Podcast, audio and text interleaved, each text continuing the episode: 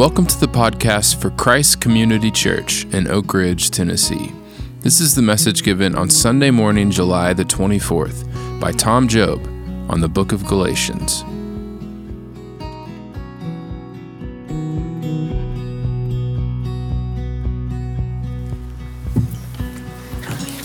Ah, good morning, everyone. So, oh, hello. So, I have this thing that I want to do, which is like for the next little bit or a few weeks or whatever. But I just got thinking about. Um, so, like, if you.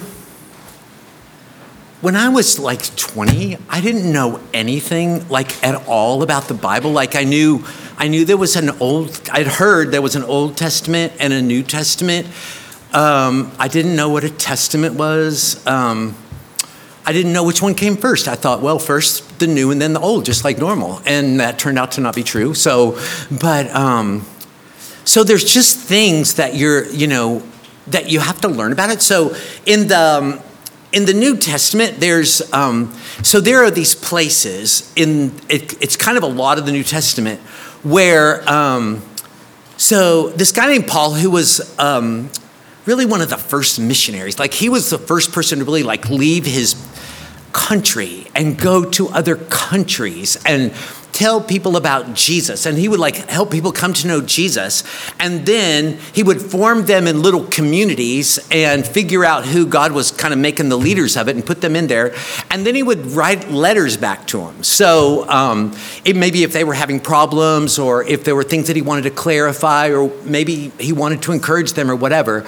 So that's what a lot of the New Testament is, is just letters from this great missionary to people who were kind of new Christians and who were getting getting learning how to like walk this thing. So I just thought it might be kind of fun to just like for the next few weeks, just like, so Second Corinthians, what is it? What is it about? Like First Corinthians, how is it different than Second Corinthians? Except I think it comes first. Um, the you know Ephesians, who were these people? And um, and just like to, every Sunday, just like take one of these books and it's like, what was that all about? Like, what is that whole thing about? So, um, so today I just wanted to like think for a minute about the, the book of Galatians. What was it about? So I wanted to read to you in, so this comes from Galatians chapter 2, where in verse 16, Paul says, Know that a person isn't justified by the works of like the law, but by faith in Christ Jesus. So we have put our faith in Christ Jesus that we might be justified by the law, by faith in Christ Jesus, and not by the works of the law, because by the works of the law, nobody's going to be justified. And then in verse 19, he said, Through the law I died to the law that I might live for God. I've been crucified with Christ, and I no longer live, but Christ lives in me. And the life I live in the body, I live by faith in the Son of God who loved me and he gave himself for me. And then he says, You foolish Galatians, who bewitched you? And I was like, What? Okay, we'll figure out what that's all about. Lord, help us to understand it. Help us to understand these people. Help us to understand ourselves. I mean, I think that's like the, the, biggest, the biggest adventure of life is trying to understand myself and things that you want me to understand about myself so that I could be free. We love you. In Jesus' name, amen. So there was a thing that happened last night. It was during the Braves game. When they're they're playing the Angels right now, and you know just beating kind of everybody. So, but the, there was a uh, so Austin Riley. He had two strikes and then he had a check swing. Do you know what that is? Like a check swing where you're kind of swing, but you don't. And then the first base umpire decides, did he swing or not? And the, and the first base umpire said he didn't swing. He didn't go like all the way around. And then when you looked at the replay, he like totally did. But then the very next pitch, he hit a two run home run. And so the manager for the Angels went crazy and he started screaming and yelling and he got thrown out and he said, you owe us a home run. You gave them a home run. And it's like, no, he gave you like three centimeters. Um, Austin Riley hit a 435 foot home run. So, um, but I just think it's, I love it because it's not something that you see much anymore. It's like managers going crazy and like getting super mad, but because they have instant replay and there's really not that much arguing anymore. But I just think it's so fun. I, I, I usually really, really don't like when people get angry, but for some reason, when managers get angry, I think it's fun to watch them because a lot of times they're just trying to get people riled up.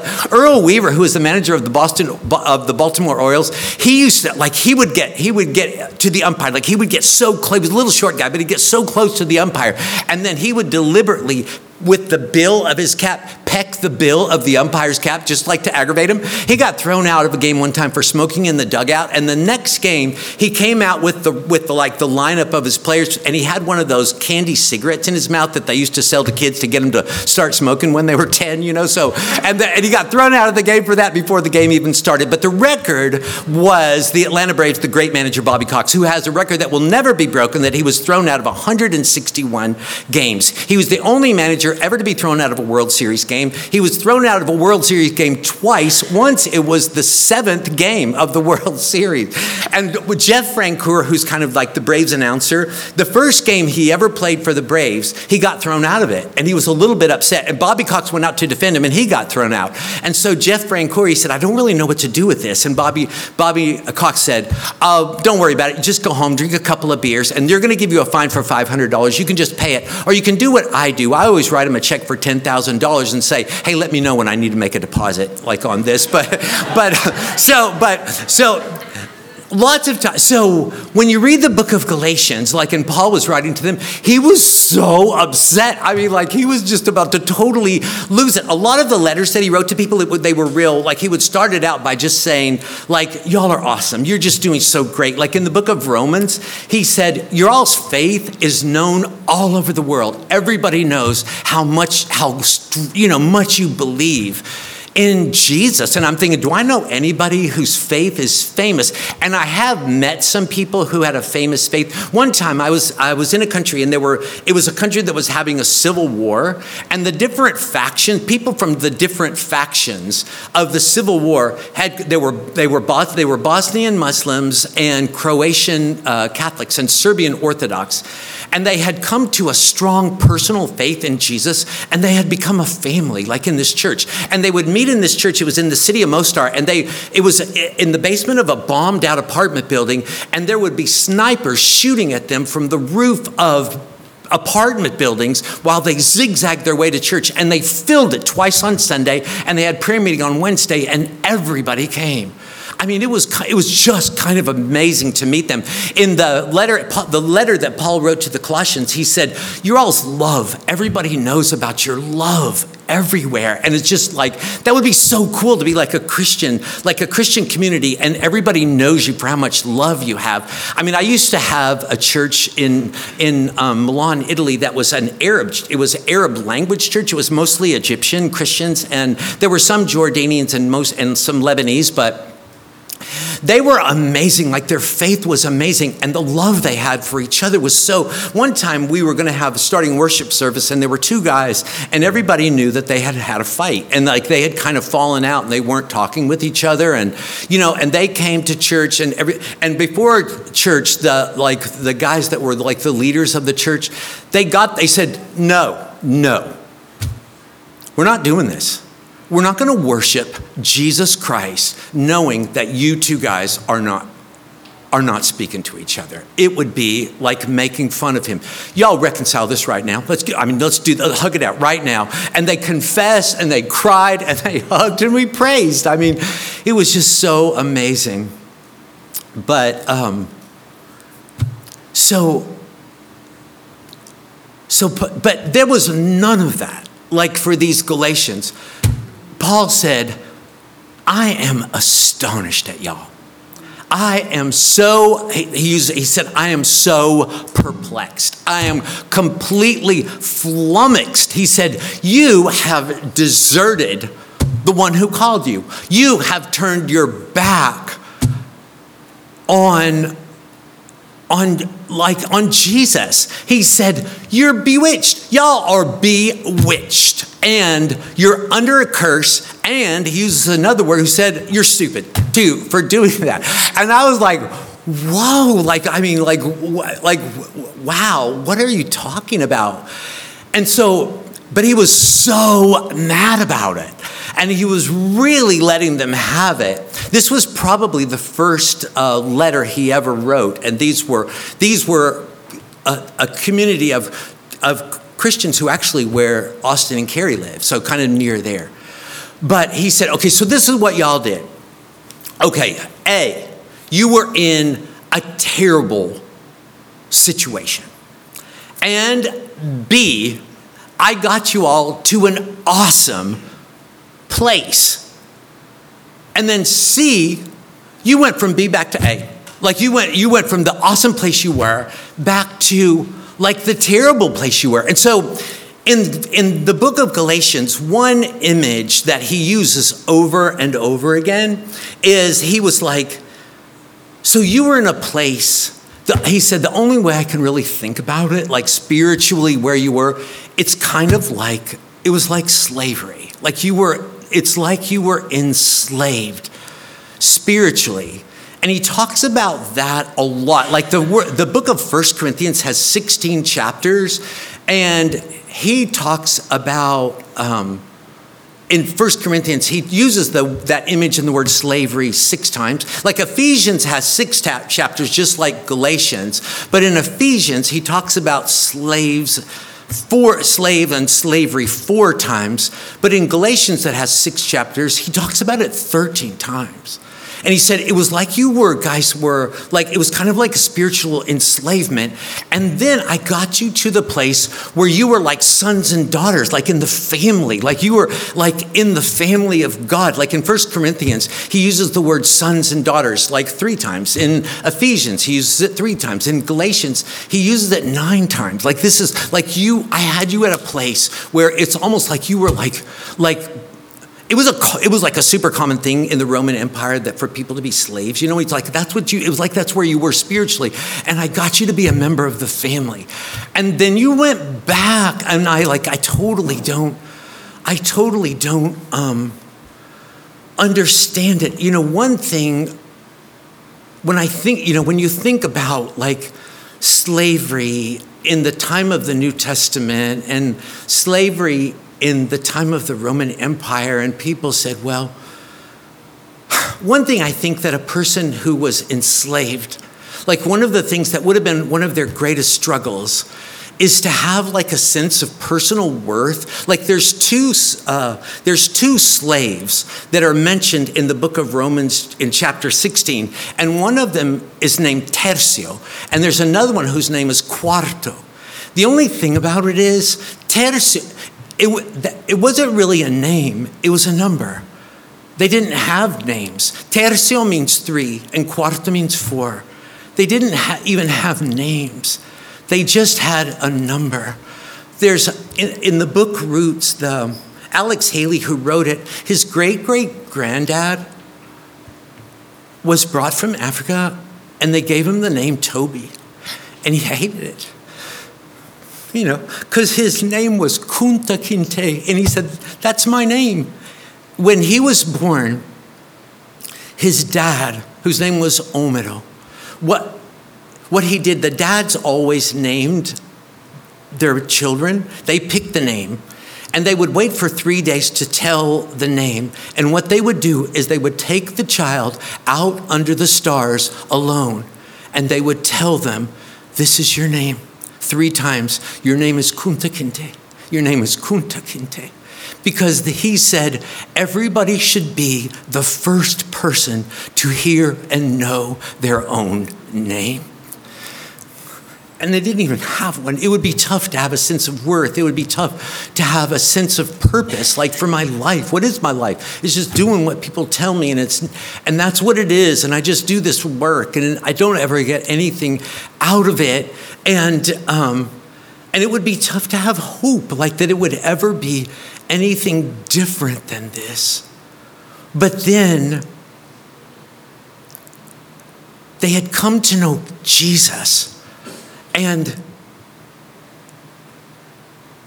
and they had a like even whether a person was slaves although like in, in, early christianity like a gigantic percentage of the, those communities were made up of slaves because they Jesus gave them worth, like Jesus gave them a name. In Galatians, it says, God is your dad. He becomes your daddy. You're like one of his kids. You have purpose now. Christ is being formed in you. Your purpose in life is to become somebody that nobody could be but you. Nobody will ever be but you, like a completely unique person. And you have hope. He said, He delivered you. He is del- He's rescuing us from this present evil world. And now we're heirs. We have hope now when we didn't have hope hope before. That's why, like African, like in in African American spirituals, like of our history, so many of the songs they sang were about hope that they had found in Jesus that they never would have found in any other way. I've heard of a place called heaven, and I'm longing to make it my home. Steal away, steal away to Jesus steal away home. I ain't got long to live here. So, um, so he said, you've, you've come to know that and know the freedom of being a son and a daughter. But now somehow you've gone back. He said, I don't know, I don't get it. I don't know why you went back to a kind of a to a kind of a spiritual slavery again. Um, can I read you? Can I read you something real quick?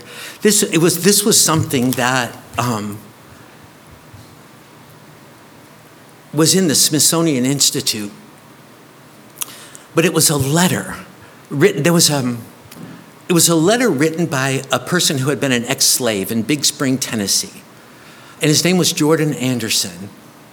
And he was liberated by, they were liberated by the Union soldiers in 1864. And he had gone to Dayton, Ohio, where he was working with his wife and kids. And where his old master back in Big Springs, Tennessee, had written him a letter and asked if he'd come back and work for him for pay. And so he answered him back and said to my old master, Colonel H. P. H. Anderson, Big Spring, Tennessee, Sir, I got your letter, and I'm glad to find you haven't forgotten Jordan and that you wanted me to come back and live with you again, promising to, to do better for me than anyone else. Even though you shot at me twice before I left you, I'm glad you're doing well. I want to know particularly what the good chance you proposed to me. I'm doing very well here. I make $25 a month with food and clothing. There's a comfortable home for, Man, for Mandy. The folks call her Mrs. Anderson. And the children. If you will write and say what the wages you'll give me, I'll be better able to decide whether it would be my advantage to come back. Mandy says she would be afraid to go back without some proof that you were disposed to treat me justly and kindly. And we've concluded that to test your sincerity by asking you to send us our wages for the time we served you.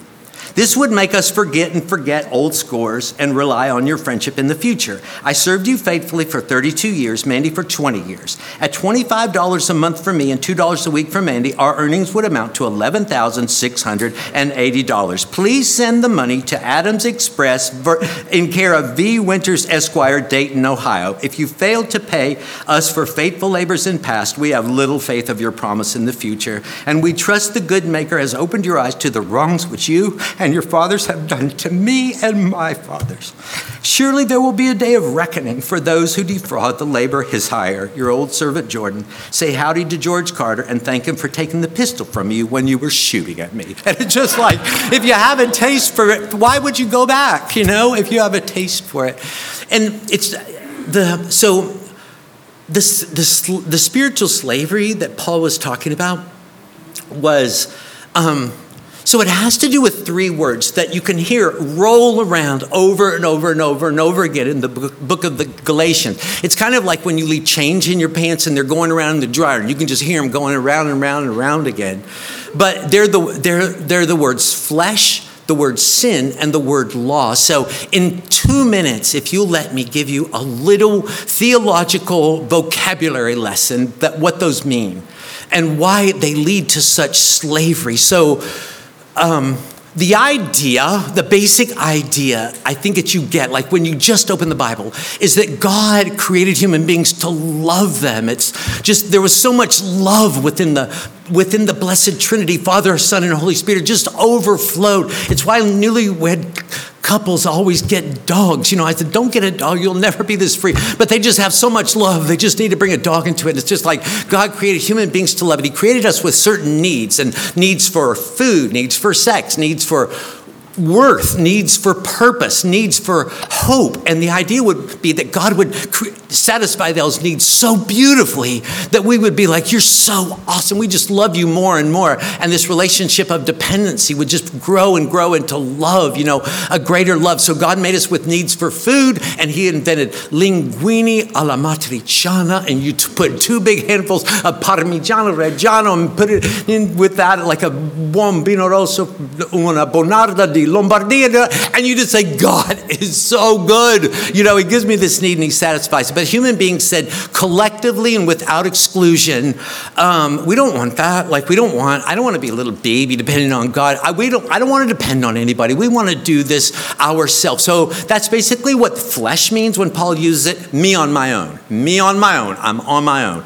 And I still have these needs. And so I'm not depending on God now. I'm going to meet my needs my way. So anything that you would call sin, if you think about it, it's somebody meeting a God given need in a time and or in a way that God doesn't want. So you think He created us with sexual needs. I'm not going to wait on Him. I'm not going to trust in Him. I'm going to get this need met any way I can. What if I hurt somebody? I don't really care about that. Um, I have a need for hope. I don't have any hope. What am I going to do? I'm going to um, uh, start drinking too much, you know? And you can pretty much see how quickly this would turn into kind of like I'm becoming like this horrible human being. So I think, how can I be a better human being even though I'm completely on my own and completely independent?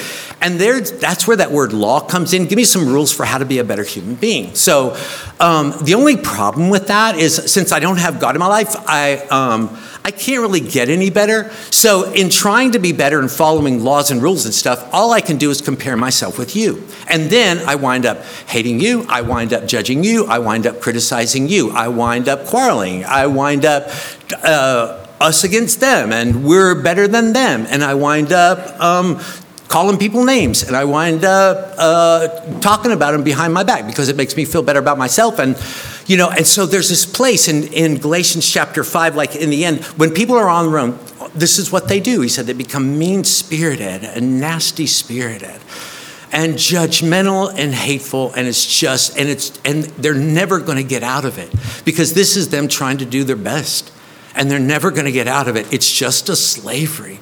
On the other hand, he said, if I get my worth in Jesus, like I get my worth from I have his name, I have Jesus inside of me. That's my purpose in life. I have a purpose is to be the person that he made me to be. And I have hope. I, I just have hope that I'm gonna that I'm an heir. He calls me an heir in that book. And I just move into this world that he talks about in verse 22 and 23 of chapter 5 it's just easier for me to love and to have joy now and to have peace and to be patient and to be kind and to be gentle and to be sweet. It's like being free.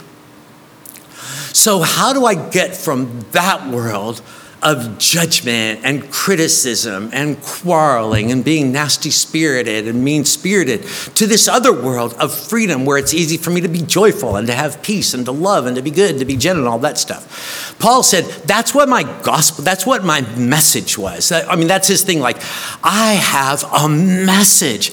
In chapter one, he said, I didn't invent this, God gave it to me. It's the message I share everywhere. It's the message I shared with y'all, yo I mean, you know, that's what he's basically saying. And the message is this like, we made a total mess of this. We all completely did. That's why Jesus came, because he loved you, because he loved me.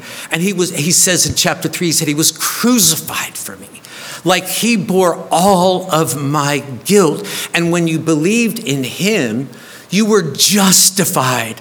It, it doesn't mean forgiven, it means more than forgiven. It means you're forgiven for everything you've ever done or ever will do in an instant.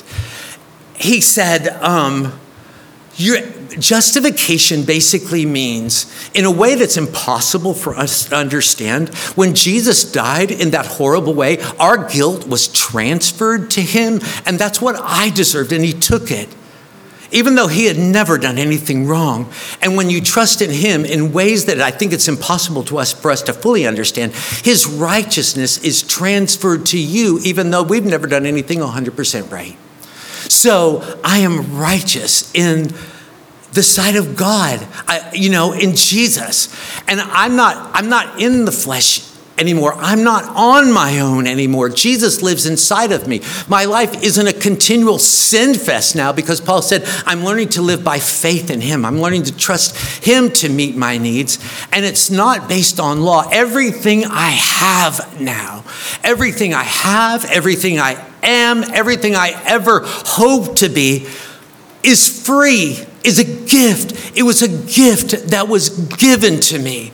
And really, pretty much, the, because Jesus died for me. So, pretty much, the only emotions I should really feel pretty much all the time and every day is it's like that woman who was, remember, kind of a prostitute or whatever, and she had had an encounter with Jesus and she had been forgiven of everything and everything she'd ever done to or will do, you know, and she was so thankful. She came to a party she was not invited to. She ran to the feet of Jesus. She just kissed his feet and cried and snot all over him and just wiping his feet and putting perfume on. All I feel is thankful. All I feel is thankful. I'm just thankful that I've been forgiven because he loved me so much. And I love him. I love Jesus. And if thankfulness and love for Jesus had a baby, it would be joy. I'm just like joyful. That's what I should that's what I should be. And that's how I live in the new world that I'm in. It's because I'm just thankful. Have you felt that? Like just thankful to Jesus. I'm just thankful to him all the time that he died for me and that he accepted me. And I love him and I'm joyful. What could possibly ruin that? Um, Paul said, Where'd your joy go there, folks? You know, what could ruin that? So, what had happened? The only thing that could ruin that is if, in somehow or in some way, I might think that I contributed in some way to that or that somehow I some in a way that I don't really want to fully look at, but in some way I must have kind of deserved this, or I must have kind of earned it. So what happened was after Paul told them this amazing message and left them with hearts filled with thankfulness and love and joy, you know, because I have something I never could have, I never could have earned. There were some people who came behind him. And they said, yeah, right, right, right, whatever. But um, okay, uh, it's true. What Paul said is true, like declared righteous, you're in the kingdom of God, blah, blah, blah. However, in the kingdom of God, there are some people that are more right than other people. Like, there are some people that are a little bit more. There are some people who are a little better. There are some people who are more better than other people. And not everybody's the same. It has to do with the way you eat, it has to do with the way you dress, it has to do with the way you are, it has to do with the way you worship. And if you really want to be more better, you should be like us, or you should eat like us, or you should dress like us, or you should worship um, like us because it's better. And they're like, we could be better. We could be better than other people. But it's just a subtle thing that if you really want to be better, you have to be like me. You can't be. And Paul said, no. He said, he said, Peter slipped into that. It's so subtle. When he was in Antioch, and it was a big community of Christians, all kinds of Christians from all different, the word Gentiles is the Greek word ethne. It's where you get ethnicity, all different ethnicities. And Jesus loved everybody the way they were, and he created people that way. And people, Peter just was in that community. And then when people from his culture came, he stopped associating with those people and only associated with his people. And Paul said, I confronted him to his face because it was not consistent with the gospel that you're loved and you're loved just the way you are. And so I think in my life, how do I know if that's happening to me? That I've gone into a mentality that I know I'm accepted in Jesus, but somehow we're a little bit better, or somehow we're a little bit more, or somehow we're a little bit, a little more better.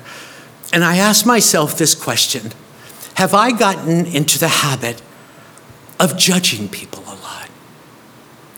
The only reason I do it is I'm telling myself I'm better. Have I gotten into the habit of being critical of people who have nothing to do with me or whatever, but just being critical of other people? Have I gotten into the habit of calling people names? Have I gotten into the habit, if I look at my life, do I talk about people behind their back? And my other question is this if I do those things, does it fill me with thankfulness and love and joy in Jesus Christ? Or does it not? Whenever anybody in the Gospels is is just living a full, open hearted expression of thankfulness to Jesus and love for Him for what He did for them and what He gave them and the joy that they have in Him. There's almost always somebody watching and judging. The prodigal son had a big brother who was watching him and judging him. The sinful woman who came into that house had Simon, who was, she was loving Jesus. He was watching her and judging her. Mary had her sister Martha, who was watching her and judging her. The question I have is which one of those am I going to be? I want to be the one who is filled with, I'm not going to judge anybody, criticize. I want to be one who is filled with thankfulness, filled with love for Jesus, for what he's done for me every day, that he died for me every day, filled with love and thankfulness and joy, because it's more fun to be in that than to be in the other. There's one place, there's a place in, uh, in Luke chapter 18 where there's a a publican, a tax collector, and a Pharisee, and they were in the temple in Jerusalem. And um, and the tax and this Pharisee was just judging. And he just looked, he said, Lord, I thank you, I'm better than everybody. I'm thankful I'm better. I'm at least better than a stupid tax collector by me. He's like the worst. And the tax collector was the one who said, Oh God, have mercy on me. I'm the worst sinner ever. And Jesus said, He's the one who went home justified. And the only thing that super bothers me about that is that he didn't know it. He went home justified. But where's the thankfulness? Where's the love for Jesus? He didn't know he was justified. And you flip over one page, and in chapter 19, Jesus was passing through Jericho that was eight miles from Jerusalem. And he stopped under a tree, and there was a person in it, and it was a tax collector. And he said, Zacchaeus, come down. I need to talk to you. And they went to their house, and they had a conversation, and we don't know what they said. And Zacchaeus came out so full of thankfulness to Jesus and love for Jesus and joy. And I'm giving half my money away. You know, the conversation I think they had was remember last week when you were in that temple and you said, God, be merciful. You're mine, buddy. I love you. I think, Lord, the world is waiting for us. The world is waiting for people who are filled with love for Jesus and a, thank, and a thankfulness that they just can't get over. It just grows and grows and grows every day for the simple fact that you paid for us, and the simple fact that you made us your own, and the simple fact that we're forgiven, and the simple fact that we have a name now, we have a purpose now, we have hope now. The world is waiting for people like that, that just are full of joy in Jesus. Let it be me. Let it be us. In your name. I was lost, I was aimless, I was broken, I was hopeless, I was hurt, I was lonely, thinking of myself only. But Jesus made